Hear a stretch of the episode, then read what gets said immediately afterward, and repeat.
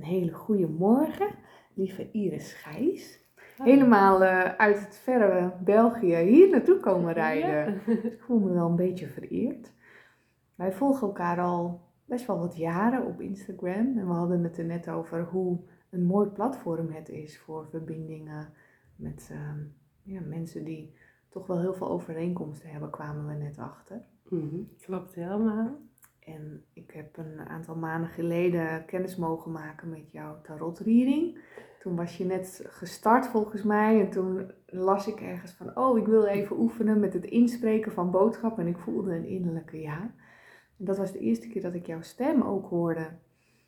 Klopt, ja. En toen dacht ik, hé, hey, hoe mooi als we dat een keer in een podcast uitlichten. Wat je doet, wie je bent. Het is het thema in het licht. Dus het gaat over jou en jouw werk. En ik begin soms met de vraag, wie is Iris? Maar wat is vooral je verhaal? Mijn verhaal? Ehm, ik ben inmiddels bijna 40. En de eerste, denk 24 jaar van mijn leven ben ik echt gewoon heel ver van mijn gevoel gebleven. En zat ik echt vooral heel erg in mijn hoofd. En was een mooie carrière nastreven in een mantelpakje met voorkeur. Hè. Uh, een van mijn grootste dromen. En uh, toen ik eenmaal begon te werken, botste ik toch eigenlijk wel echt tegen het leven. Um, ik was op mijn 16 al eens ziek geworden, had ik klierkoorts gekregen en daarna ben ik eigenlijk nooit meer echt niet moe geweest. En um, ik ben lekker blijven doorgaan. Kreeg op mijn 24ste wel een gigantische burn-out. Dat was heel vroeg. Ik had daar ook wel een mening over, over mensen met burn-out. Dat heb ik natuurlijk heel snel moeten herzien.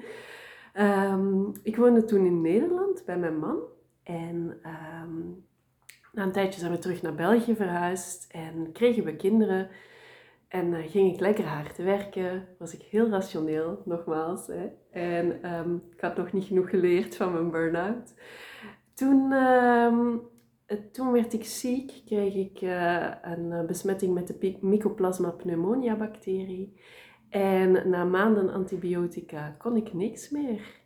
En, en niets in de zin van liggen? Ja, liggen, overleven, ervoor zorgen dat mijn kinderen eten hadden en op school geraakten.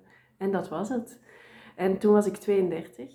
En um, ja, dat was, dat was heel, heel bitter. Uh, want ik was uh, trainer communicatie en uh, jobcoach voor werkzoekenden. En ja, dat was superleuk. Um, maar dat ging niet meer. Hè? Dus ik moest mezelf opnieuw helemaal heruitvinden. En uh, daarna schreef ik mijn eerste boek over mijn zoektocht naar genezing met chronische vermoeidheid. En um, ja, dat voelde voor mij echt als een kweest. Hè. Kweest is echt zo de heldentocht waarin de held um, het, uh, het allemaal alleen moet doen. Hè. En de heilige graal probeert te vinden. En dat voelde voor mij ook zo van, ik moet die heilige graal vinden van genezing. En dat gaat me lukken. Toen ben ik jou ook beginnen volgen, want jij was ook een inspiratiebron voor mij. En, um, en wat is jouw heilige graal? Uh, ja, voor mij was heilige graal was volledige gezondheid. Hè. Uh, zo op en top fit elke dag energie, wakker worden met een energiek gevoel, um, kunnen doen wat alle andere mensen ook doen. Dat was voor mij de heilige graal. Nu op dit moment ziet die heilige graal er, ja, is dat nog altijd wel een beetje een droombeeld hè, van, van die energie, maar um, uh, zo dicht mogelijk bij mezelf blijven en um, mezelf goed voelen op elk moment waar ik ben, is eigenlijk belangrijker dan altijd energie te hebben. Hè? Mm. Want dan komt die energie vaak vanzelf, als je je goed kunt voelen. Um, dus ja, dat, dat was zo mijn eerste, mijn eerste zoektocht in, in hè, van ik, ik wil genezing. Maar dat lukte niet met een pilletje. Hè? Van, dus um, dat zal jij ook herkennen. Uh, wat je zoekt, daar is geen pil voor. Tenminste, voor alle symptomen die ik had, daar was geen pilletje voor. Dus ik moest het op een andere manier gaan doen.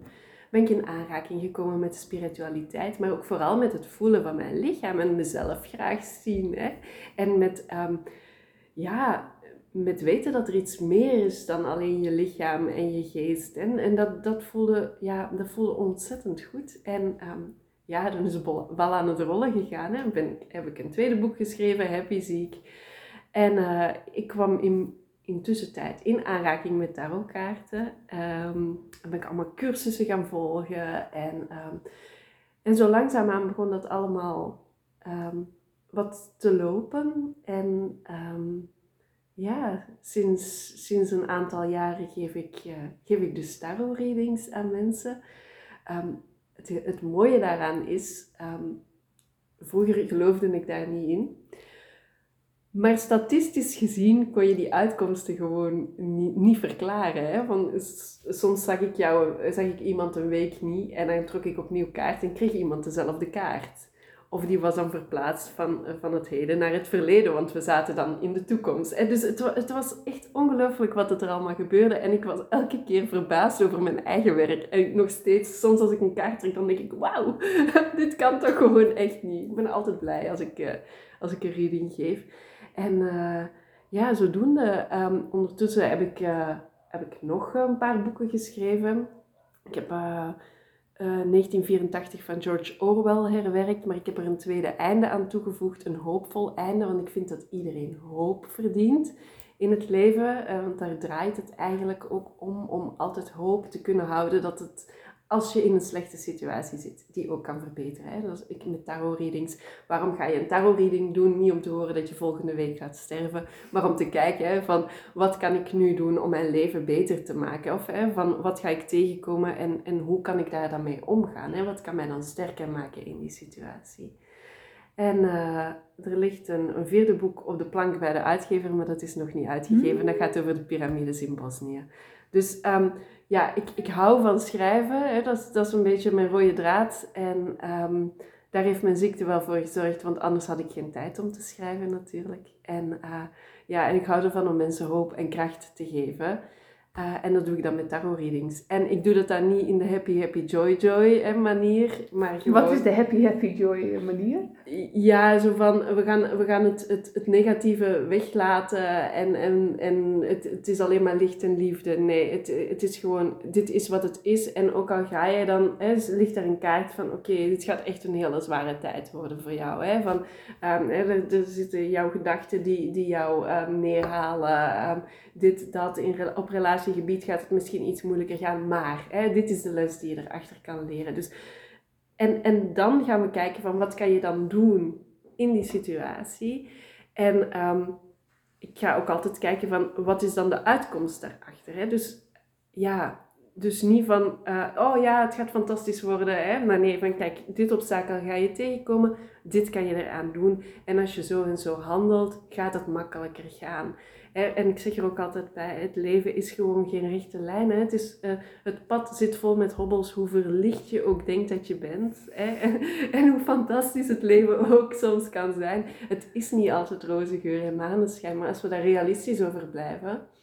Um, en niet destructief gaan denken, maar ook niet alleen maar het, uh, ja, het, het, negatieve wegdenken, dan, uh, ja, dan kom je tot, tot een mooi verhaal waarin je op elk moment uh, met twee voeten op de grond kunt blijven staan. En dat vind ik wel heel mooi. Ja. En wanneer kwam die tarot op jouw eh, weg? Want is het zo dat jij ook op jouw, zoek, op jouw zoektocht naar genezing ook in aanraking kwam met die kaarten? Ja, ja klopt helemaal. Wat voor boodschap kreeg je toen? Wel, die mevrouw zei, het gaat beter worden. Eh, en dat waren geen tarotkaarten, dat waren Lenormand kaarten. Um, en zij was een van de beste van België. Mijn zus was daar al eens bij geweest. En ik dacht, ja, daar moet ik ook zijn. En ik zei van, ja, ik ben ziek en ik wil weten wat ik heb. Want toen wisten de artsen ook nog niet echt wat ik had.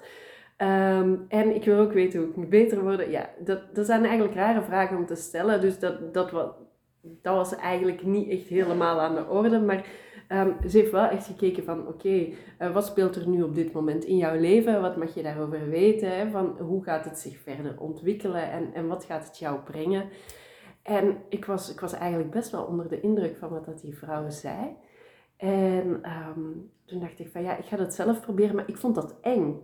Ik vond dat echt eng. Ik vond die Lenormand kaarten ook echt wat eng. Wat zijn dat voor kaarten? Ja, dat zijn, um, ja, die Lenormand kaarten, dat lijkt een beetje op, op de de tarot, hè, maar dat zijn, er zijn er veel minder. Um, maar daar kan bijvoorbeeld een, een tekstje op staan van groot onheil gaat u overkomen. en ik dacht van ja, dat vind ik eigenlijk niet leuk om te weten. En ze had bijvoorbeeld ook een paar voorspellingen gedaan van er gaat iemand doodgaan in jouw nabije omgeving. En je kent die niet heel goed, maar het gaat wel wat met je doen. En dat klopte ook. Dus ik dacht van ja, ik wil wel kaartjes gaan leggen, maar begon ik met die engelenkaartjes. En dan die tarotkaartjes van engelen. En dat, dat, dat voelde wel goed. En toen dacht ik van oké, nu ben ik er wel klaar voor, voor de echte. Ehm, en ja, op die manier ben ik dan, uh, ja, ben ik dan verder. Want wat leer je in zo'n opleiding? Um, ja, eerst en vooral ga je, ga je kijken naar um, hoe verbind je je met die kaarten. Hè? En dan, dan naar die betekenissen natuurlijk. Hè? Van, uh, wat betekent elke kaart en wat is die symboliek die daarachter zit. En als je dat een keer beheerst, dan ga je nog beter naar je intuïtie leren luisteren. En dan ga je, dan ga je op elkaar oefenen of dan ga je oefeningen insturen. En dan um, ja, kan je ook voor jezelf kaarten gaan leggen voor die week. En dan kan je zien van oké, um, als ik nu terugkijk, hè, van wat is er nu gebeurd, wat heb ik daarvan geleerd. Maar het mooie aan al die kaarten is dat er eigenlijk zoveel symboliek en boodschappen in zitten, dat je daar ook overal een verhaal rond kunt vertellen. En bijvoorbeeld als ik, als ik de kaart krijg dat mensen moeten gaan rusten, hè, maar dat ik ook zie dat er naast een kaart ligt wat ze ongelooflijk snel aan het gaan zijn. Hè, want soms, ja, soms zijn ze en snel bezig en, en moeten ze rusten en, en dat staat soms haaks op elkaar. Dan zeg ik ook van, kijk, als we dan gaan kijken naar het verhaal van de topsporters, een, een topvoetballer, ja, die zit ook niet tussen de wedstrijden nog, uh, nog zichzelf af te peigeren. Nee, die moet voldoende rust nemen voordat hij naar zijn volgende wedstrijd gaat. En dan kan je er echt eigenlijk verhalen uit het echte leven bij halen. Of van mezelf, of uit mijn relatie, of mijn relatie met anderen. Of een verhaaltje wat je gezien hebt in de media. Kan je zeggen van kijk, hè, als we naar deze dame gaan kijken, je kan dat vergelijken met die en die. En die zit op dit moment dat en dat doen. En ehm, als je nu eens kijkt daar en daar naar, dan kan je daar verdere lessen uittrekken. Dus het is, je kan al die kaarten eigenlijk ophangen aan um, een situatie in het heden of aan een archetype. En ja, dat is gewoon heel mooi. Ja. Jij zei net, je, je, leert ook om je te verbinden met de kaarten. Wat, ja. wat moet ik me daarmee voorstellen? Um, ja, dat is een hele goede vraag. Hè? Van, um, als je daar hoe ga ik dat, hoe ga ik dat nu goed verwoorden? Ehm, je hebt een pakje kaarten. Hè? Dat kan niets zeggend zijn of dat kan alles zeggend zijn. Hè? Van, ehm, de connectie die je daarmee maakt, bepaalt ook de uitkomst. Dus als jij um, dat vanuit een pure, neutrale manier kunt doen, waarbij je voelt van oké, alles heeft een boodschap, alles heeft nut. Hè? Van het, het gaat dienen, het gaat het hoogste goed van degene die die kaarten krijgt dienen. Dan gebeurt er iets energetisch. En dat is heel moeilijk om uit te leggen, want dat is iets waar eigenlijk heel, weinig woorden voor zijn. Maar als jij dus um, aandacht geeft aan die kaarten, je geeft daar jouw energie aan en um, je, je kan daar eigenlijk gewoon in alle rust mee zijn. Hè? Um, dan gebeurt er echt iets magisch. En voor energie zijn er heel weinig woorden natuurlijk. Dat is heel moeilijk. Maar ehm, als jij nu, stel nu dat jij zo'n pakje kaarten in de winkel gaat halen. Hè, je haalt ze uit een, eh, uit een stukje plastic en je legt ze daar gewoon bij me. En ik ga, ik ga wat doen. Dan ga je merken dat je niet zo'n goede resultaten krijgt als wanneer je daar even mee gemediteerd hebt. Dat je ze allemaal in je handen hebt gehad. Dat je ze een keer gereinigd hebt. En ik, je hoeft niet ehm, elke dag met Palo Santo en met Sali jezelf te verstikken met die kaarten. Nee, als je daar aandacht voor hebt, het is nooit al zelfs maar op kloppen van oké, ik laat al het negatieve eruit. Hè, van ik focus mij nu op um, de beste boodschappen die mijn klant of die ik mag krijgen. Dan, dan verandert er iets in energie. Voel jij dat ook als je dan de kaarten vast hebt en je zet een intentie, je maakt er een mooi ritueel van? Voel je dan ook in de energie dat het verandert? Ik voel heel erg in de energie vooral, um, en die ligt altijd bij mezelf. Hè? Um, dus als, als ik meer tijd neem voordat we aan een reading beginnen, dan, dan is de reading ook diepgaander. Hè? Um, als jij. Dus Kijk, een reading kan ook, ook super leuk zijn. Hè? Van stel dat wij gewoon met een wijntje zitten te eten en ik zeg, oh, wil je een kaartje? Het kan ook heel toepasselijk zijn, maar dan, dan weet je van, oké, er mist soms iets. Hè? Van, dus daarom neem ik ook echt heel erg mijn tijd om, voordat een klant komt, om even een half uur te gaan zitten. Dan, dan mediteer ik even. Dan maak ik mezelf ook vrij van al mijn vooroordelen die ik zelf mhm. ook in mijn hoofd heb. Hè? Want dat is heel grappig. Op een bepaald moment stelt iemand mij een vraag van ik wil graag daarom en daarom bij jou komen. En mijn mind begint meteen in te voelen, oh ja, dat zal dat. En, en dan denk ik van nee, dat mag ik, dat mag ik niet weten. En dan moet ik echt tegen mezelf zeggen, stop, stop, stop. En hoe leger ik mij maak uh, en hoe beter ik mij verbind met de persoon en met die kaarten tegelijkertijd, hoe mooier dat de uitkomst is. En daarom denk ik ook dat het nog niet zo lang geleden is dat ik ben beginnen channelen, omdat het steeds dieper en dieper gaat. En ik ben, ben nu pas sinds een half jaar eigenlijk bij die manier gekomen om de energie zodanig helder te hebben dat ik een pure um, een puur antwoord kan krijgen. Want anders dan was mijn mind heel veel dingen aan het invullen. En uh, dat is wel heel mooi dat, uh, ja, dat je naar een soort van nulpunt gaat, waarin dat alles kan gebeuren, maar waarin dat de energie van de ontvanger ook heel bepalend is. Ja. Denk je ook dat daar veel verschil in zit? Dus hoe mensen een tarotreading leggen, dat de een bijvoorbeeld, zoals jij het nu beschrijft, heel goed af kan stemmen, naar dat nulpunt kan gaan. Mhm zuiver. Ik, voor mij voelt dat altijd heel erg als zuiver werken. En iemand die bij wijze van spreken met een wijntje denkt, nou, ik pak even wat kaarten en ik schud erin. Dus dat daar enorme verschillen in zitten. Eh, ja, ja er, zijn, er zijn echt heel veel verschillen. En pas op, ik ga niet zeggen dat mensen die een wijntje drinken, dat die niet goed tarotkaarten kunnen leggen. Hè? Want ik heb dat ook al een keer gedaan. Hè, van, eh, we zitten dan met z'n allen aan tafel en dat is gewoon leuk. We leggen een kaartje en eh, dat, dat, dat raakt alles en dan is het prima. Maar dan zit de energie eigenlijk ook al goed, hè, want het is gezellig. Um, maar ja, stel, stel dat je een, een, een zeer gewonde reader hebt. Eigenlijk dragen die kaarten voor jou ook elke keer een boodschap met zich mee. Want wat je aan je klant gaat vertellen, dat krijg je vaak ook teruggespiegeld. Um, en als jij echt heel slecht in jouw vel zit, dan, ehm, ben, je, dan ben je vaak ook, zitten sommige dingen gewoon afgesloten energetisch gezien. En dan kan je ook niet altijd de juiste boodschappen doorgeven. Uh, ik heb al een paar keer gehad dat ik of helemaal niet goed in mijn vel zat, of ik was gewoon nog, nog verkouden of zo. En ik voel gewoon, als ik nu een reading ga geven, dat komt gewoon niet goed. Dus dan bel ik naar die klant en zeg ik van, ja, ik kan jou niet ontvangen, want uh, dat, gaat, dat gaat gewoon niet goed gaan. Ik voel dat. En ik wens jou gewoon een reader toe die, die de beste energie heeft. En daarom geef ik ook niet veel readings op een, op een dag. Um, maximaal, de combinatie is maximaal één gesproken of een persoonlijke en één van op afstand. Maar als ik er nu twee of drie van op twee of drie persoonlijke zou doen, dan is mijn energie niet meer goed. Want ik ben voortdurend in jouw energie bezig. En, en ja, die derde die, die komt aanschuiven, ja, die krijgt gewoon niet de, juiste, niet de juiste aandacht. Of misschien niet de juiste antwoorden. Misschien liggen die kaarten daar dan wel, maar is die interpretatie misschien net niet goed genoeg. Of dus ik bewaak heel erg die energie daar rond. En ook als het afgelopen is, is het voor mij ook heel belangrijk om mezelf weer te zuiveren. Want anders draag ik bijvoorbeeld de energie mee van degene die bij mij gezeten heeft met heel groot verdriet. En ik merk dat soms, als ik mij niet genoeg heb gezuiverd, ik neem dan zo'n mentale douche of ik, ik doe dan wat energetische oefeningen.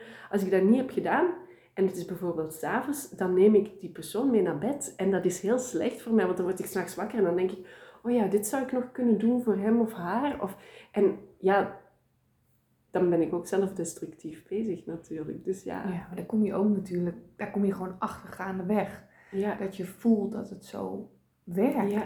En wat jij net zei, dat het onzichtbaar is. Dus energiewerk is niet altijd in, in woorden te vatten, maar het is heel voelbaar. En je merkt dus bij jou in dit geval wat er gebeurt als jij je niet goed reinigt daarna. Dan zit het gewoon in je veld. Ja, en ik ben dus heel blij dat ik dat geleerd heb, want dat is ook dat afstemmen op die kaarten. Hè? En als, als de opleiding misschien daar niet mee was begonnen, want in het begin had ik zoiets van, ja boeien, hè, kom we gaan verder. Ik wil, ik, wil, ik wil de betekenis van die kaarten kennen. Maar er is niks zo belangrijk als die afstemming. Want ik heb ook een, een opleiding Ho'oponopono gedaan uh, van Yulen en Joe Vitale. En die zeiden eigenlijk, als je een coach bent en jouw Ho'oponopono is heel erg goed, en je doet dat van tevoren, dan hoeft die coachie eigenlijk niet te komen. dan kan die zo weer naar huis, want dan heb je al het werk al gedaan. En nu, dat is wel met een korreltje zout te nemen natuurlijk, maar dat voelt wel heel, heel waarachtig. Want als jij die energie tussen jou en je klant al kan reinigen van tevoren, dan, dan gebeurt er gewoon iets magisch. Dan, dan is er al heel veel werk gebeurd. Ja, gek hè, hoe dat werkt. Ja, maar het is wel, wel belangrijk, vind ik dan persoonlijk, dat daar meer aandacht voor komt. Want je ziet ook wel, als ik bijvoorbeeld op Insta kijk, dan kun je als je wil, kun je de hele dag door overal een kaartje laten trekken. Bij wijze van, hè, dan zeggen mensen, oh, voor wie kan ik een kaartje trekken? Nou, dan trekken er twintig achter elkaar, bij wijze van. Heb je bij mij nog niet gezien? Nog nooit. maar daarom zit je ook hier. Ja, dat doe dat ik is. Maar dat is voelen. En, dat, ehm, en ik geloof er wel in dat bij ieder, iedereen iets anders past op het, waar je zelf staat. Dus voor mij zou dat nu niet meer passen, maar het is niet zo dat ik jaren geleden bewijzen van, weet ik nog dat ik ook kaartje, kaartendek had gekocht, dat ik dacht, oh leuk, weet je, ik doe even vijf kaartjes achter elkaar, dus ik heb dat ook gedaan. Ja. Maar dat, naarmate je dan groeit en meer bewustzijn krijgt, weet hoeveel meer het kan zijn dan alleen een kaartje met een leuke afbeelding Ja. erop, ga je er ook anders mee om. Ja, Alsof het wat heiliger wordt. Ja, Ja, maar dat hoeft, op zich, ja, dat hoeft op zich niet verkeerd te zijn, want voor elke fase in je Daarom. leven heb je een juiste spiegel. En die kaarten spiegelen altijd van alles, wat je op dat moment nodig hebt. Maar inderdaad, hoe heiliger het wordt, hoe meer belang er ook aan gehecht wordt. Want ik heb dat in het begin, deed ik dat nog wel eens, eh, ik heb daar drie keer mee geëxperimenteerd om dingen gratis, zo gratis kaartjes te leggen. Ik denk dat dat ongeveer ja, toen zat ik nog in mijn opleidingstijd en ik denk dat dat vier jaar geleden is of drie jaar geleden. Maar ik merkte dat mensen daar geen belang aan hechten, want het was gewoon maar, ik, ik vraag wel een kaartje en Iris zegt wel iets, maar je hebt er geen, ja, het is iets gratis en het wordt in de lucht gegooid en het is niet heilig. Hè? En als je daar, ja, als je daar die tijd niet voor neemt, dan, dan is het, ja, voor, voor mij werkt het niet zo goed. Ik ben ooit Ehm, ik had altijd gezegd, ik ga ook nooit naar die beurzen, hè, die paranormale beurzen, dat doe ik niet. Ehm, de energie zit daar niet goed, loopt te veel volk, ik kan me daar niet goed afstemmen. Maar ik kreeg van hele lieve mensen de vraag of ik op een single event als inspirator zou willen zitten. En die mensen lagen mij heel nauw aan het hart. En ik denk, ach, een single event, hoeveel mensen zijn daar spiritueel? Hoeveel mensen willen daar een kaartje? Een stuk of vijf, zes. Hè? En ik dacht van, ik ga iedereen een tarotkaart geven met wat ze nu het beste kunnen doen, wat ze nu helemaal beter niet kunnen doen. Hè? Dus heel laagdrempelig. En ze mogen een kaartje uit mijn levensdoelkaartendek meenemen naar huis. Op een bepaald moment stond er een rij van twintig mensen te wachten. Maar ik kon niet meer. Het was te druk. ehm, er was te veel lawaai. En ik voelde eigenlijk dat ik niet het juiste kon. Maar iedereen wilde. En ik heb even gezegd van jongens, ik moet even naar buiten. Ik ben naar energetische oefeningen gaan doen. En ze hebben dan ja, zullen we je dan helpen? Zullen we je tafel buiten zetten? Dus hebben ze mijn tafel op het terras gezet. Ik had daar mijn glazen bol voor de versiering mee, want die doet eigenlijk niets bij mij. Maar dus de zon die dan door mijn glazen bol scheen, die begon, die begon mijn kaarten te verbranden. Dus ik die glazen bol naar binnen gebracht. Dus het was echt... Ja, ehm, maar ik was zo ongelooflijk doodop. En ehm, die mensen zijn wel... Die mensen hadden wel echt een goed gevoel. Maar voor mij voelde dat echt niet, niet oké. En dat ga ik dus ook niet meer doen. Want je bent je energie aan het weggeven aan iedereen. En ehm, ja, daar rond staan ook zoveel mensen die dat beïnvloeden. Of mensen kwamen soms kijken. Ik zei van, ja, wil je van afstand? Want het is persoonlijk. En dan, ja, dat werkt zo niet voor mij. Het, het, het is, zoals jij zegt, het wordt iets heiligs. En voor mij is het echt heilig. En uh, ja, dat, zo behandel ik dat ook. En dat Ja. voelt gewoon super fijn. Ja, ja. Heb je ook wel eens dat er een reading aangevraagd wordt met een bepaalde vraag en jij gaat dat thuis voorbereiden, je gaat het neerleggen en je krijgt kaarten en je denkt, oh god, dit wil ik echt niet delen. Ja, ik heb dat ooit één keer gehad. Ehm, en eh, mijn man kwam nadat ik die kaarten had geschreven, eh, of eh, nadat ik die kaarten had uitgelegd, want we hebben zo de afspraak, als ik de kaarten leg, dan mag er niemand in de buurt zijn. Hè? Dat, is, dat is, zo heilig is dat. Eh, maar hij weet van als ik aan het schrijven ben, want dan heb ik dat al lang geïnterpreteerd, dan ben ik dat nog aan het redigeren en we wilden dan een kopje koffie. Hè? En hij komt langs en hij zegt van, wat is er? Ik zeg, ik durf dit niet op te sturen naar die mevrouw. Dit is echt zo erg. Die, van alle slechte kaarten in de tarot had zij zo ongeveer allemaal liggen. En ik denk van, die, die mevrouw gaat een verschrikkelijk jaar tegemoet. Maar echt, die gaat in de put zitten, die, die, ja, die gaat er onderdoor gaan. Die, die gaat, ja, zoals ze in België zeggen, ze gaat haar peren zien. En, maar ik dacht van, ja, ik, ik moet iets, hè. Want ik heb ook gestuurd van, ja, ik vind het echt heel vervelend. Want ik had jou heel graag andere... Uh, ja, ik heb ook niet gezegd dat, maar ik zeg ook niet aan mijn man wat dat er ligt. Hè. Het was echt gewoon van, ik, ik vind dit verschrikkelijk en dit is, dit is gewoon niet goed. Meer zeg ik dan ook niet. En hij weet ook nooit over wie dat het gaat, want dat is ook echt heel belangrijk voor mij. Um, maar ja, je moet dat dan ook wel sturen. Hè? En ik heb dat gedaan. En een jaar later kwam die vrouw persoonlijk bij mij en die zei: Ik heb zoveel gehad aan jouw reading, want Ehm, ik wist ook dat het beter ging worden. Hè? Van, en ik heb, ik heb ook met, met de advies wat jij mij er rond gegeven hebt, ben ik verder kunnen gaan. En het is heel zwaar geweest. Maar ze is wel teruggekomen. En dat vond ik wel heel fijn, want ik dacht van ja, shit. Ja.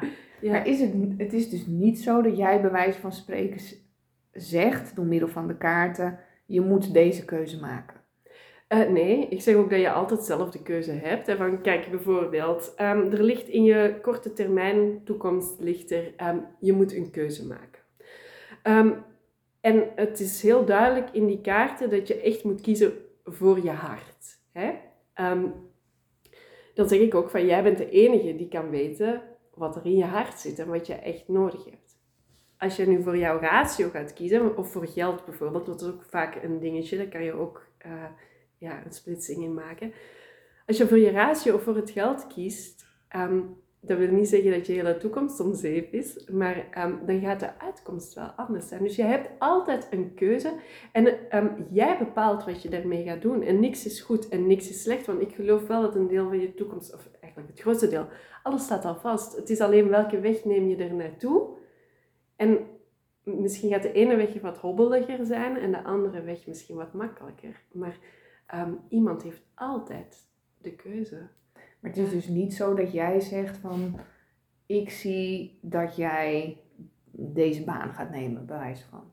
Ik kan bijvoorbeeld wel zien van ja, er komt een nieuw begin aan en er komt een nieuwe samenwerking. Uh, ja, maar ik, kan, ik vind dat altijd heel moeilijk als mensen zeggen van um, ja, moet ik, moet ik uh, baan A, baan B nemen? En dan denk ik van ja, oké, dat is een hele moeilijke. Hè, wat ik dan eerst doe is van wat mag jij nu weten over je carrière in het algemeen? Dat vind ik heel belangrijk dat je eerst zelf een spiegel krijgt van oké, hier sta ik en eigenlijk is dit mijn spiegel van ik moet gewoon niet te hard van stapel lopen en geld is bijvoorbeeld niet alles. We nemen een voorbeeld. En dan pas ga ik kijken van oké, wat mag jij nu weten over baan A? Hè? En baan A is bijvoorbeeld, oké, dan ga je in een impasse zitten. Hè? Het gaat zijn dat je een aantal jaar niet vooruit gaat. Ehm, maar je gaat nog wel goed van je leven kunnen genieten. Voor sommige mensen is dat dan, ga ik niet zeggen van dat is de beste keuze, maar voor sommigen kan dat een hele goede keuze zijn. Als je hele kleine kindjes hebt en je denkt van oké, ga ik me maar een paar jaar vervelen in mijn baan, maar dan kan ik wel van mijn leven genieten. Of hè, baan B, ja, het gaat knalhard zijn hè, en het gaat je heel veel geld opleveren, maar je gaat doodop zijn. Jij mag kiezen. En we gaan even kijken, is er misschien een andere optie? En dan leg ik voor een een denkbeeldige nieuwe baan, een andere baan die je nog niet kent. En soms kan daar iets fantastisch uitkomen. Dat ik zeg van ja, kijk, er zijn nog andere opties. Ga, ga die ook eens uh, verkennen. Hè? Dus, maar ik ga niet zeggen wat je moet doen. Bijvoorbeeld, ik kreeg eens een keer een vraag van welke advocaat moet ik kiezen? Ook een hele boeiende. En ik, dat moest tegen morgen 12 uur moet ik weten wie die advocaat moet zijn. En de ene advocaat is dit en de andere advocaat is dat. Oké. En dan zeg ik van, ja, ze zijn allebei goed. Hè, dat, dat was ook zo. Maar de ene gaat, uh, gaat, gaat jou echt helpen om wijze, emotionele beslissingen te maken. Maar de andere heeft ook echt een doel voor ogen. En die gaat jou heel ver brengen, strategisch gezien. Maar wat wil je op dat moment? Dat is jouw keuze. Um, maar dat maakt het soms moeilijk, want soms denkt iedereen van ja, ik ga nu het antwoord en Iris gaat me zeggen wat ik moet doen. Ik krijg ook regelmatig de vraag van, moet ik bij mijn man weggaan? Ja, hoe moeilijk is dat? Ik wil niet degene zijn. Maar wat, wat mag je nu weten als je bij zei dat. Wat mag je nu weten als je bij je man blijft? Wat mag je weten als je bij je man weggaat? En wat mag je weten hè, als er een alternatief is? En op basis daarvan mag iedereen zelf. Ja. um, nu, Stel dat dat iets heel positiefs is, hè? zo van iemand die heeft net een, een, een sollicitatiegesprek gehad en uh, die zegt, ik wil eigenlijk heel graag, maar ik heb net dat duwtje nodig en daar ligt bij die nieuwe baan een fantastische kaart. Dan zeg ik van ja, jump. Hè? Van, er gaat, het gaat echt goed komen. Ja. Maar het is wel heel moeilijk, want ik wil niet degene zijn waar iemand zo zegt van jij moet, jij moet mijn toekomst bepalen. Dat wil ik niet zijn. En ja, dat is natuurlijk. Ik denk wel dat het gebeurt. Het gebeurt heel vaak. Ik weet dat het gebeurt. Want ik heb zelf, uh, ik ben altijd ook nieuwsgierig. Dus ik vind dit soort dingen altijd erg leuk om te doen. En ik weet dat ik ook wel reading heb gehad waarin iemand dan zei van ja, ik zie dit en dit gebeuren. En ergens plant er dan toch een zaadje. Want ik weet het nu nog en het is een aantal jaar geleden. Ja. En daar, dat vind ik zelf altijd wel gevaarlijk, omdat mensen eigenlijk hun kracht ja, en naar gaan leven en hun eigen beslissingskracht uit handen geven. Ja. Ik begin altijd mijn readings, voor mensen die nog nooit een reading van mij gehad hebben, als ze persoonlijk bij me komen. Dus vertel ik altijd het verhaal van mijn vriendin. Van die dame waar ik die Lenormand kaarten bij liet leggen, die vroeg, um, wil je alles weten? En toen zei ik, oh ja, zeg me maar alles, hè. vind ik fantastisch. Ik, dat was mijn eerste kennismaking. En in mijn geval heeft ze niet zoveel schokkends gezegd, maar mijn vriendin ging daar ook naartoe. Ik was helemaal lyrisch. Ik zeg, je moet naar die mevrouw gaan. Zij heeft tegen mijn vriendin gezegd, jouw man gaat dood. Ehm, en toen, uh, mijn vriendin zat een, een halve dag later huilend bij mij op de bank.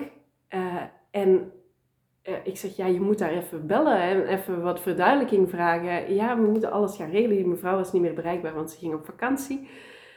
Um, inmiddels zijn we drie jaar verder en is haar man nog steeds niet dood. Maar zij heeft daar wel een trauma aan overgehouden. Want je leeft eigenlijk met, met het beeld dat jouw man dood gaat gaan. Maar er is ook iets als een emotionele dood of een psychische dood. En die kaarten hebben geen nuances. Dat, dat zeg ik ook altijd. Tarotkaarten hebben geen nuances, want je zit soms op een bepaalde laag. Hè? Want ik, ik kan aan, aan een combinatie van drie kaarten kan ik de dood zien. Maar ik heb hem ook al eens gezien bij iemand waarmee ik oefende, want dan gaven we elkaar readings. En zij zei van, ja, ga ik dood, zei ze. ik zeg, goh, ja, maar al die kaarten die rond liggen. Ik zeg, maar ben je met een andere job bezig en, en ben je klaar met wat je nu aan het doen bent? Ja, ik wil iets helemaal anders met mijn leven en ik zit totaal aan de grond en ik, ik, ik moet iets anders gaan doen. Ik zeg, ja, kijk, daar heb jij je, je, je andere dood. Hè? Dat is dus, je dood iets uit je leven, hè? dus de oude versie van jezelf. Maar daarvoor hoef je niet zelf dood te gaan. Maar dat maakt het wel heel complex. Dus daarom zeg ik nooit aan de mensen van je gaat dood of, of ik zie de dood. Nee, dat ga ik niet doen. Maar ik kan bijvoorbeeld wel zeggen van je moet echt heel erg gaan oppassen. En je moet, je moet echt rust nemen en je moet goed voor jezelf gaan zorgen en dit en dat en dat. Want dat kan ook gewoon psychisch zijn. Maar als ik nu zeg van ja, jij gaat, jij gaat aangereden worden door een rode auto en je zit constant naar buiten te kijken. Dat is trauma. ja, en wie weet is dat dan niet waar, hè? want het kan altijd niet waar zijn, want je toekomst is ergens een beetje flexibel. Er staat heel veel vast, maar er kan best wel wat flexibiliteit in zitten. Maar stel dat jij dan de hele dag op straat loopt te kijken naar een rode auto en dat je voorzichtig moet zijn, wie weet wat je dan omvergereden door een gele auto. ja, bij wijze van spreken. Maar ik, ik, ik hou daar niet van, want je bent dan aan self-fulfilling prophecy aan het doen en hou er altijd rekening mee dat iemand altijd ook ongelijk kan hebben. Of dat jij een ander pad bewandelt. Um, dat er heel onvoorziene omstandigheden zijn die, die echt roet in het eten gooien. Ja, ah, ik, ik zeg je altijd van, met dit soort dingen, hou altijd een, een stok achter de deur. En, en, en ga niet alleen maar doen, want die heeft dat gezegd. Blijf zelf denken, blijf zelf voelen. En als je, als je wil dat ik jouw handje vasthoud en dat ik jou elke dag zeg wat jij moet doen, ja, dan moet je niet bij mij komen. Ik ben, ik ben jouw spiegel om jezelf te ontwikkelen. Ik, ik bied jou een andere richting. In jouw geval heb ik, mag ik dat vertellen? Heb ik gezegd dat jij meer de stilte mag opzoeken. Ehm, het is aan jou om te bepalen wat je daarmee gaat doen. Maar als jij zegt van ja, maar Iris, ja. Uh. nou, ik zei het je net. Ik zeg, ik, want die boodschap die heb ik dus wel echt meegenomen. En nu merk ik dat ik heel erg outgoing ben. Dus ik ben juist heel erg bezig in die creatiekracht. Maar dat stemmetje van Paula, echt die stilte, die voel ik. Ja. Die voel ik. Alleen ik luister er nog niet echt naar. Maar dat is gewoon jouw uitnodiging. Hè? Je mag dat dan gewoon zien als, dit is mijn uitnodiging. Maar alleen al dat je dat weet, van die stilte van, oké, dat mag en dat kan. En dat kan heilzaam zijn voor mij. Maar je bent er eigenlijk ook wel meteen wel ergens mee aan de slag gegaan, had ik gehoord. Hè? Maar je had er dan meditaties rondgemaakt. En ehm, ja, ik vond dat fantastisch. Ja. Ehm, want dat brengt jou ook wel weer ergens. Zeker. Maar jij blijft wel steeds voelen van, oké, past dit? Want voor hetzelfde geld als jij tegen mij gezegd, Iris, ik vind totale bullshit. Hè? Ehm, omdat je goed, misschien echt heel goed gegrond bent en je zegt van, ja, dit, dit voelt gewoon voor mij echt niet goed en dit ga ik gewoon niet doen. Ja, dan mag je dat ook echt vinden, hè? Ja. Dus ja, het is, Ja. het is heel gek. Maar als je het bekijkt als een spiegel, of een soort van orakel, of een richtingaanwijzer, maar jij weet ook, als je naar, naar de verkeersborden aan het kijken bent en je staat op een kruispunt, jij mag altijd zelf kiezen waar je naartoe gaat. Dan gaat je wel zeggen van die kant op is, is eh, 2 kilometer, die is 2 kilometer, 1, hè, of 2,1 kilometer. En jij kiest zelf hoe je, hoe je daar gaat Ja. raken. Eh, ja, Leg je voor jezelf ook elke dag kaarten? Of regelmatig? Vroeger deed ik dat elke dag en ik doe dat nu niet meer, omdat het steeds meer als werk begint te voelen. Uh, maar ik zat gisteren zelf met een uh, persoonlijk issue waar, ik, uh, waar mijn mind alles over stemde. En toen heb ik wel kaarten gelegd voor mezelf. Ja, en die zeiden eigenlijk exact hetzelfde als wat ik dacht. Dus voor mij voelt dat dan wel echt goed. Maar stel dat ik, want dat, dat heb ik ook al regelmatig gehad. En ik merk dat soms ook bij mensen die vastlopen, want dan hebben ze de ene reader naar de andere bezocht. En dan wordt het gevaarlijk. Want ik zeg altijd, less is more. Soms is het beter om één kleine krachtige boodschap te krijgen dan hè, informatie van heel veel verschillende mensen. Omdat soms te veel informatie jou kan verlammen. Want wat ging ik dan doen? Van oké, ik ga mijn tarotkaarten leggen. Hm, ik ben niet, niet akkoord. Oké, opnieuw. Damn. Ja, dit werkt niet. Oké, even orakelkaartjes erbij. Bam, bam. Uh, nog een paar orakelkaartjes. Oh, we doen wel de normaal kaartjes. Dat ken ik niet goed, maar kom, we gaan eens kijken. En dan begin ik met mijn sakraal chakra aan te spreken. -hmm, aha, aha. Begin ik met briefjes op de grond. Begin ik met mijn pendel. En uiteindelijk weet ik echt niks meer. En dat doe ik op dit moment doe ik dat niet meer. Dan denk ik van, oké, ik ben overweldigd. Ik ben het niet eens met de boodschap. Maar ik leg even alles weg en ik laat alles zijn. En dat is, dat is soms beter dan wanneer je denkt van, ja... Nu moet ik het weten. Ja, want soms, soms mag je dingen ook gewoon niet weten. Ik denk dat het bij jou zelfs is, en ik heb dat nog nooit meegemaakt. Zelfs in alle tijd dat ik daarna channelings heb gedaan. Ik vroeg aan jouw hogere zelf, mag ik verder nog iets weten? Jij zei, nee, dat, ik denk dat je zei van, daar heb je geen zaken mee of zo. Maar van, dit, dit mocht ik gewoon echt niet verder weten. En dan is het ook klaar. Ja, dat weet ik nog, ja. ik vond dat heel grappig. Dat was een heel assertief, een heel assertief antwoord. Nee, maar dat hoef je allemaal niet te weten nu. Dit is gewoon het enige wat je mag weten. En dit mag je doorgeven aan Paula. En ik, oké, okay, dit is fijn. En sommige dingen hoef je niet te weten. Ja. Maak je dat... Oh ja, nee, je zegt eigenlijk dat gebeurt niet zoveel. Nee, dat gebeurt eigenlijk nooit. Vaak heb ik wel zo... Um, als ik een channeling doe, die duurt meestal 10 minuten. Hè. En dan, dan, dan gaan we over naar de, naar de reading zelf. Um, en vaak zeg je dan, moet ik nu nog iets weten? Of nee, we hebben nu alles gezegd. Maar bij jou was het echt van, nee, dat hoef je niet te weten. Dat was echt heel grappig. Ja, ik vind het wel, wel leuk om terug te horen. Omdat jij zei toen van, nou, jouw hogere zelf is echt super duidelijk. en dat is juist nu dat thema dat ik intern super sterk voel. Gewoon, ja. nee is nee, dit is ja, deze kant mag je op. Dus ja. dat is eigenlijk de verbinding met mijn hogere zelf die steeds meer voelbaar wordt, ja. ook in mijn lijf. Ja, je was echt heel assertief. ja, en ik denk dat dat heel lang, dat ik daar geen verbinding mee heb gehad. Omdat ik het zo spannend altijd vond om keuzes te maken of echt keuzes te maken die voor mij als kloppend voelen. Dus ja. niet per se wat iemand anders mooi vindt of goed vindt. Nee, wat vind ik? En nu komt die dus steeds meer echt in mijn lijf aanwezig. Zo voelt het ook. Dus het, hoe zal ik dat nou beschrijven? Alsof het wat krachtiger is, wat, wat steviger. Alsof het niet meer twee dingen zijn, maar gewoon één. Maar ik moet er heel erg aan wennen. Ja, dat snap ik ook. Want het is, het is niet altijd leuk, hè? Want je verliest er soms ook dingen door. Door, door echt je ware zelf te zijn, verlies je ook vaak het oude. En dat, dat is soms ook wel eng en spannend en, ja. uh, en moeilijk. Maar eigenlijk ontzettend krachtig en mooi tegelijkertijd. Ja. Ja, je, je voelt zelf ook... Um, ja, je voelt zelf of het goed voelt of niet, hè? En ja, ik, de dingen die ik zie zijn bij iedereen zo verschillend.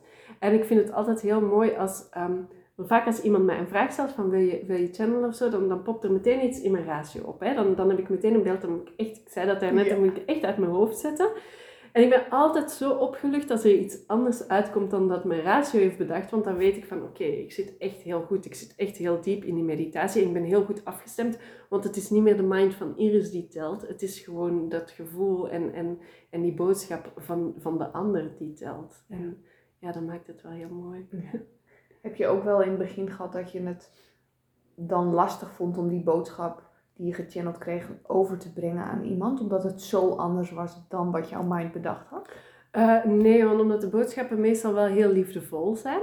Ehm, soms, soms ook wel... ehm, ja, ik praat met beelden. Hè? Dat, ehm, ja, dat, dat weten de luisteraars misschien niet. Maar ik praat altijd met metaforen en met symbolen. Hè? Dus ik spreek... Ik, ik vertel eigenlijk een verhaal. Hè? En ik, ik vertel waar je zit. En eh, gisteren zat ik nog in een hele diepe waterput. Ehm, soms bij jou zat ik op het strand. Ja. Hè? Ehm, bij andere mensen sta ik op een berg. Soms zit ik op een pad wat geruimd moet worden. Bij, laatst zat ik bij een man in een magazijn. Hè? Dus ik, ik zit altijd ergens, maar dat staat symbool voor iets. Of, of het is echt voor, voor sommige mensen een heel duidelijk beeld. Ik zei ooit eens aan een vrouw... Ik zeg, ja, ik zeg, ik sta in een wei. Heb je iets met een wei? Ja, ik heb net mijn wei verkocht, zegt ze. Dus dat maakt het gewoon heel erg leuk. Maar je, als ik zeg van, ja... eh, Hè, soms zeg ik van, ja, je moet, je moet iets uit de weg ruimen. Je moet die stenen op je pad uit de weg ruimen. Ja, dat is natuurlijk een metafoor voor, voor alles wat, wat jou tegenhoudt. Moet je, moet je nu echt eh, gaan verwijderen. Ehm, maar dus dat is heel mooi. Het zijn eigenlijk allemaal verhaaltjes die, Ja. die verteld worden. En eh, ja, en, en daar, zit, daar zit een ongelooflijk krachtige boodschap in. En nu ben ik je vraag vergeten. Weet ik ook niet meer. Maar dat geeft helemaal niks. Nee, ik vroeg van... Nee, ah ja, ik, zie no ik zie nooit hetzelfde, denk ik, hè, toch? Ja, en of je, eh, of je de boodschappen boodschap. lastig vond. Maar toen zei je al van, nou, die zijn meestal heel liefdevol. Dus Ja. die vind ik niet lastig om over te brengen. Nee, die zijn, die zijn echt ehm, zacht en liefdevol. En als ze hard zijn, dan, dan, dan kan ik dat ook echt... Want het is, ik zie een beeld hè, en ik moet dat schetsen. En, ehm, maar ik zie, ik zie dan vaak ook die oplossing ervoor. Dus het is niet alleen maar kommer en kwel, maar ik zie echt wel van... Oké, diegene die in die waterput zat... Ik zag ook wel dat er een ladder was die ze mocht gaan beklimmen. Dus ja, die ladder is dan ook weer een metafoor van ja, je kan er wel uit geraken, maar je moet heel zachtjes, stapje voor stapje. En ja, dus dat is, dat is op zich wel heel fijn. Ja. Is, is het zo dat jouw gezin of jouw familie nu ook heel nieuwsgierig is elke keer dat ze jou zien van... Hé hey Iris, heb je nog een boodschap voor mij? Nee, nee. nee het lijkt mij heerlijk als je iemand hebt in je familie. Terwijl, nou dat is misschien ook wel een valkuil. Want ehm, ik vroeg me wel af. Kijk, als mensen een, een reading of een, een tarotlegging aanvragen. In feite zoek je de antwoorden buiten jezelf. Mhm. Want als ik echt ga zitten en ik ga me verbinden met mijn hogere zelf. Ik ga in meditatie en voor mij helpt het dan heel erg om te schrijven. Dan Mhm. heb ik de antwoorden. Maar toch Wil je bevestiging? wil ik bevestiging. Dat is logisch. Je Ja. bent een mens. Je bent een mens. En dat heb ik zo lang veroordeeld dat ik elke keer weer op zoek ben naar die bevestiging. Want Ja. vaak krijg ik in een reading krijg ik precies wat ik zelf al had doorgekregen. En denk ik, oh, waarom zoek je nou weer die bevestiging? Maar eigenlijk is het dan wel mooi als je zo'n reading hebt gekregen en alles wordt bevestigd, dan is dat zo'n cadeau eigenlijk. Eh, want ik zeg dat soms tegen mensen, die zitten dan alleen maar te klikken. Ja, ja, dat klopt, dat klopt, dat klopt, dat klopt. En ik heb de hele tijd alleen maar dat klopt, dat klopt, dat klopt gehoord. Ook voor hun toekomst.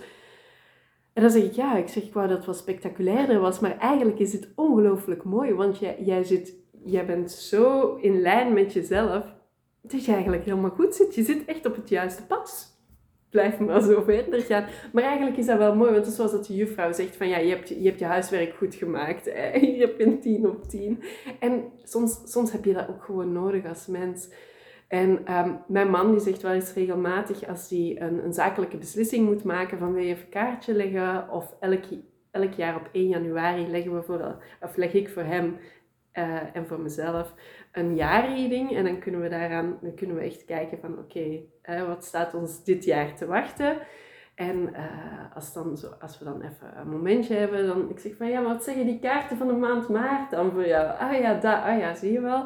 En dan, ja, ja op die manier. En Vroeger ging ik ook te pas en te onpas aan mijn vriendinnen readings geven. Mm. Ehm, dat doe ik ook gewoon niet meer. Dat voelt nu ook gewoon als werk. En ik heb zoiets van, het is veel waardevoller als mensen ernaar vragen. Want als er niet naar gevraagd wordt, wordt er toch veel minder mee gedaan. Hè? Ik zag dat dan wel als een mooie oefening. Maar nu is het gewoon echt mensen die het echt willen, die komen het wel vragen. En ehm, ik denk, hoe dichterbij dat je staat, hoe minder ook dat je aanneemt van iemand. Hè? Uh, ik denk als jouw man jou een reading zou geven, zou je dat minder uh, serieus nemen misschien dan wanneer uh, je naar een reader gaat die daarvoor betaald krijgt. Hè? Ja, toch? Ja. Ook al zou je man heel erg goed kunnen zijn, bij wijze van spreken. Hè? Ja. Um, Ja. ja. Ja, wat je zegt, ik geloof daar wel in dat hoe dichter je bij jezelf komt en hoe meer je vertrouwt ook op jezelf en wat je doorkrijgt en wat je voelt, dat je steeds minder buiten jezelf nodig hebt. En voor nu heb ik mezelf toegestaan dat ik dus af en toe nog gewoon als mens bevestiging nodig heb Ja. in, eh, het, in het pad dat ik loop. Ja, die heb, ik, die heb ik ook nodig hoor. Wat helpt is- jou? In, wa- waar zoek jij jouw bevestiging? Ehm, ik zoek mijn bevestiging eh, vooral bij mijn eigen kaarten, mijn eigen channelings op dit moment. Ehm, ik, ik, ik ga heel weinig naar echt naar, ehm, naar andere readers eigenlijk. We hadden het er juist over gehad. Ik ben bezig met de priestesopleiding ehm, van Gert-Jan en ehm, Monique. Monique, ja, sorry Monique. Geert-Jan en Monique, en dat is in een piramide. En, en daar, daar krijg ik heel veel terugkoppeling. ook wel van hen als spiegel. maar vooral in die piramide, zeg maar. Maar dan komt dat ook weer vanuit mijn hogere zelf. En dan is dat pure connectie met, met, met het hogere.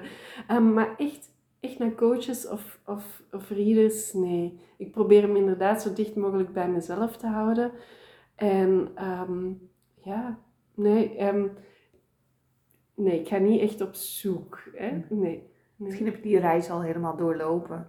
Toen je op zoek was van hoe kan ik genezen, hoe kan ik beter worden. Ja, wat, wat mij opgevallen is de laatste jaren, is eigenlijk dat ik het meeste leer van de mensen die ik tegenkom.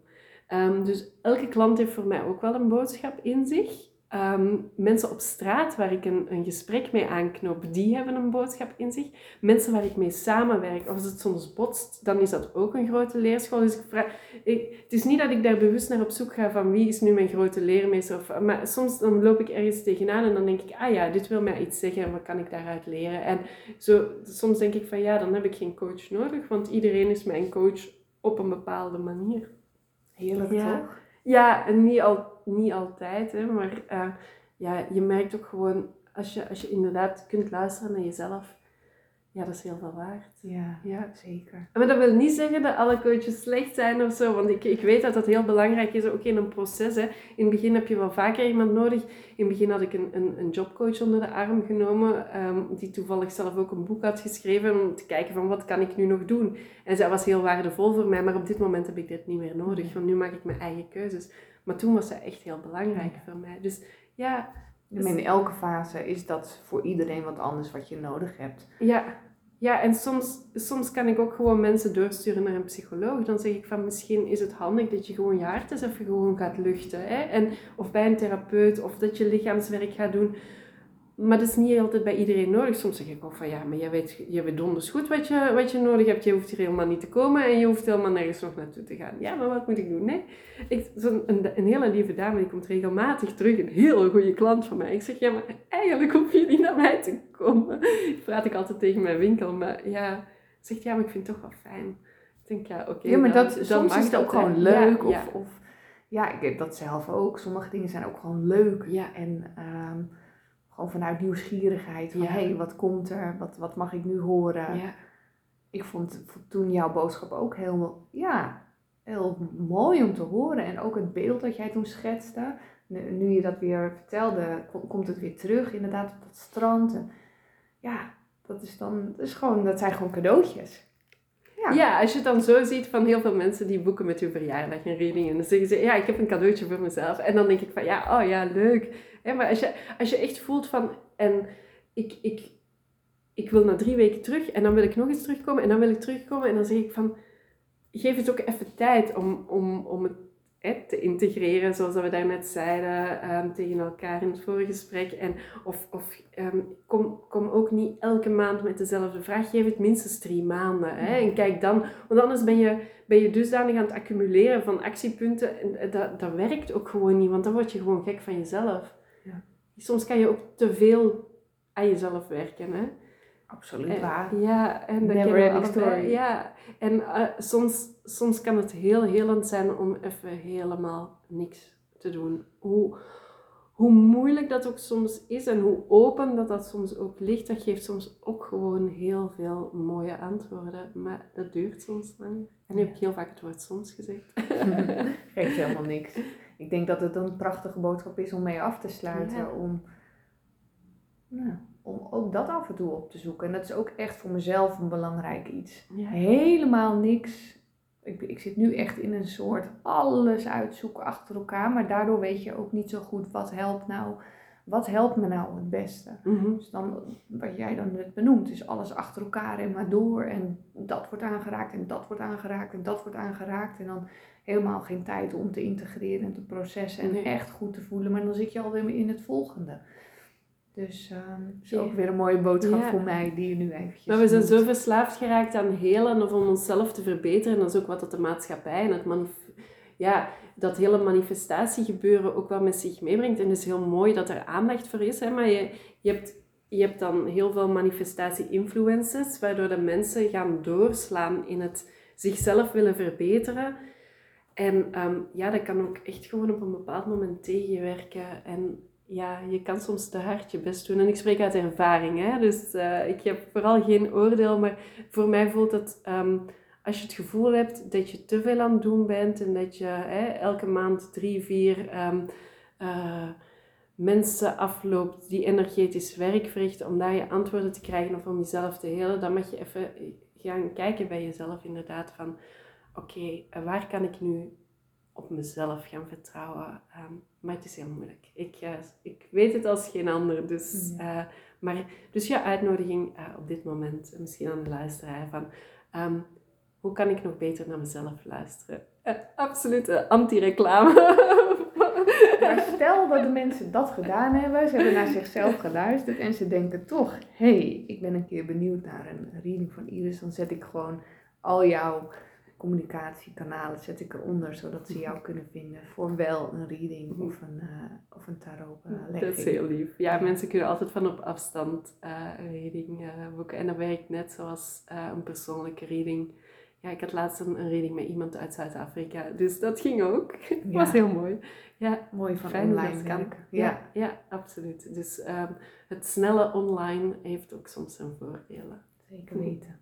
Dankjewel Dus, voor je ja. komst. Jij bedankt voor het gesprek. En dat je nog veel mensen mag eh, inspireren met mooie kaartleggingen. Dankjewel.